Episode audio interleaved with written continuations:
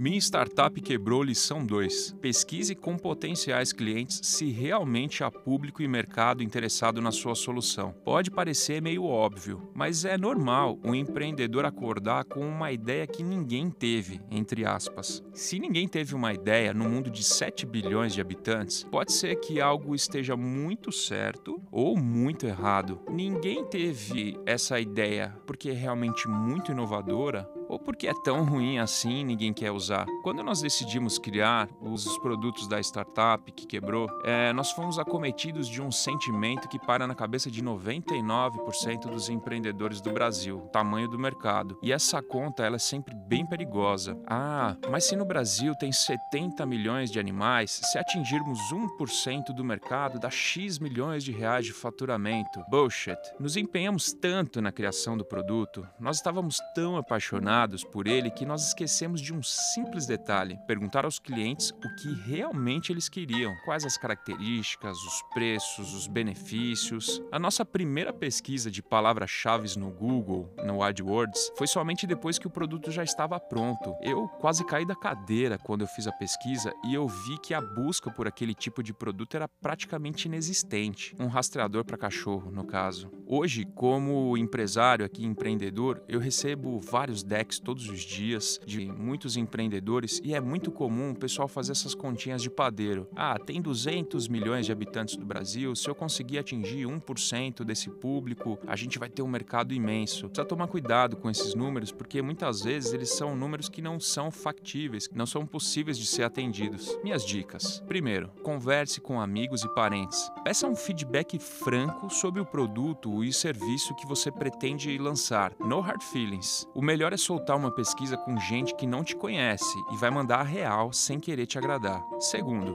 curta, siga páginas, fóruns ou grupos de clientes em potencial. Exemplos: cachorros perdidos, gatos fujões. Pergunte se essas pessoas têm interesse pela sua solução. Perceba se o produto que você está querendo criar é um pedido recorrente das pessoas de algo que não encontram e não conseguem achar. Terceiro, rode uma pesquisa simples. Tem várias ferramentas: Google Forms, SurveyMonkey SurveyMonkey, Typeform, são todas free. Quem me conhece sabe que eu sou o rei das pesquisas. Para qualquer ideia que eu tenho, eu solto nas minhas redes e eu encho o saco mesmo da galera pedindo opiniões e dicas para ver se o que eu estou pensando faz sentido. Entender o mercado de atuação é essencial para que você não invista e não venda areia no deserto. E se você gostou dessa lição, compartilha e se inscreve no nosso canal. Nos ajude a divulgar o projeto. Esse podcast foi gravado e tem o apoio do Inova Bra Habitat.